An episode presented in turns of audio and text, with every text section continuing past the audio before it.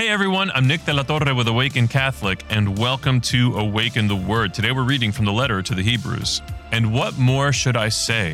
For time would fail me to tell of Gideon, Barak, Samson, Jephthah, and David, and Samuel, and the prophets who through faith conquered kingdoms, administered justice, obtained promises, shut the mouths of lions, quenched raging fire, escaped the edge of the sword, won strength out of weakness, became mighty in war, put foreign armies to flight. Women received their dead by resurrection. Others were tortured, refusing to accept release in order to obtain a better resurrection. Others suffered mocking and flogging, and even chains and imprisonment. They were stoned to death. They were sawn in two. They were killed by the sword. They went about in skins of sheep and goats, destitute, persecuted, tormented, of whom the world was not worthy. They wandered in deserts and mountains and in caves and holes in the ground. Yet all these, though they were commended for their faith, did not receive what was promised, since God had provided something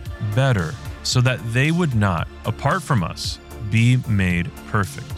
We're getting a really pretty picture painted here of the life of faith, aren't we?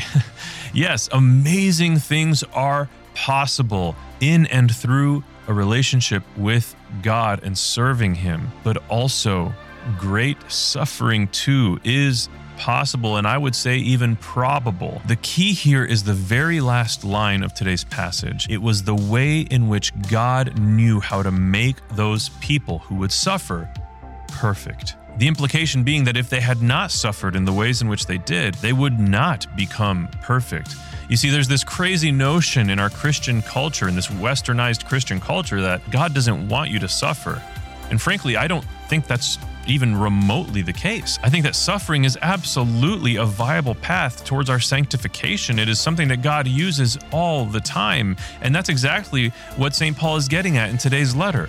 You might be frustrated about your station in life. You might be frustrated about any number of your circumstances, but don't lose faith and obedience and adherence to God and His will for your life, even if it's dreadfully difficult, because ultimately God is using it for your sanctification so that you can find yourself in the resurrection and in heaven for eternity.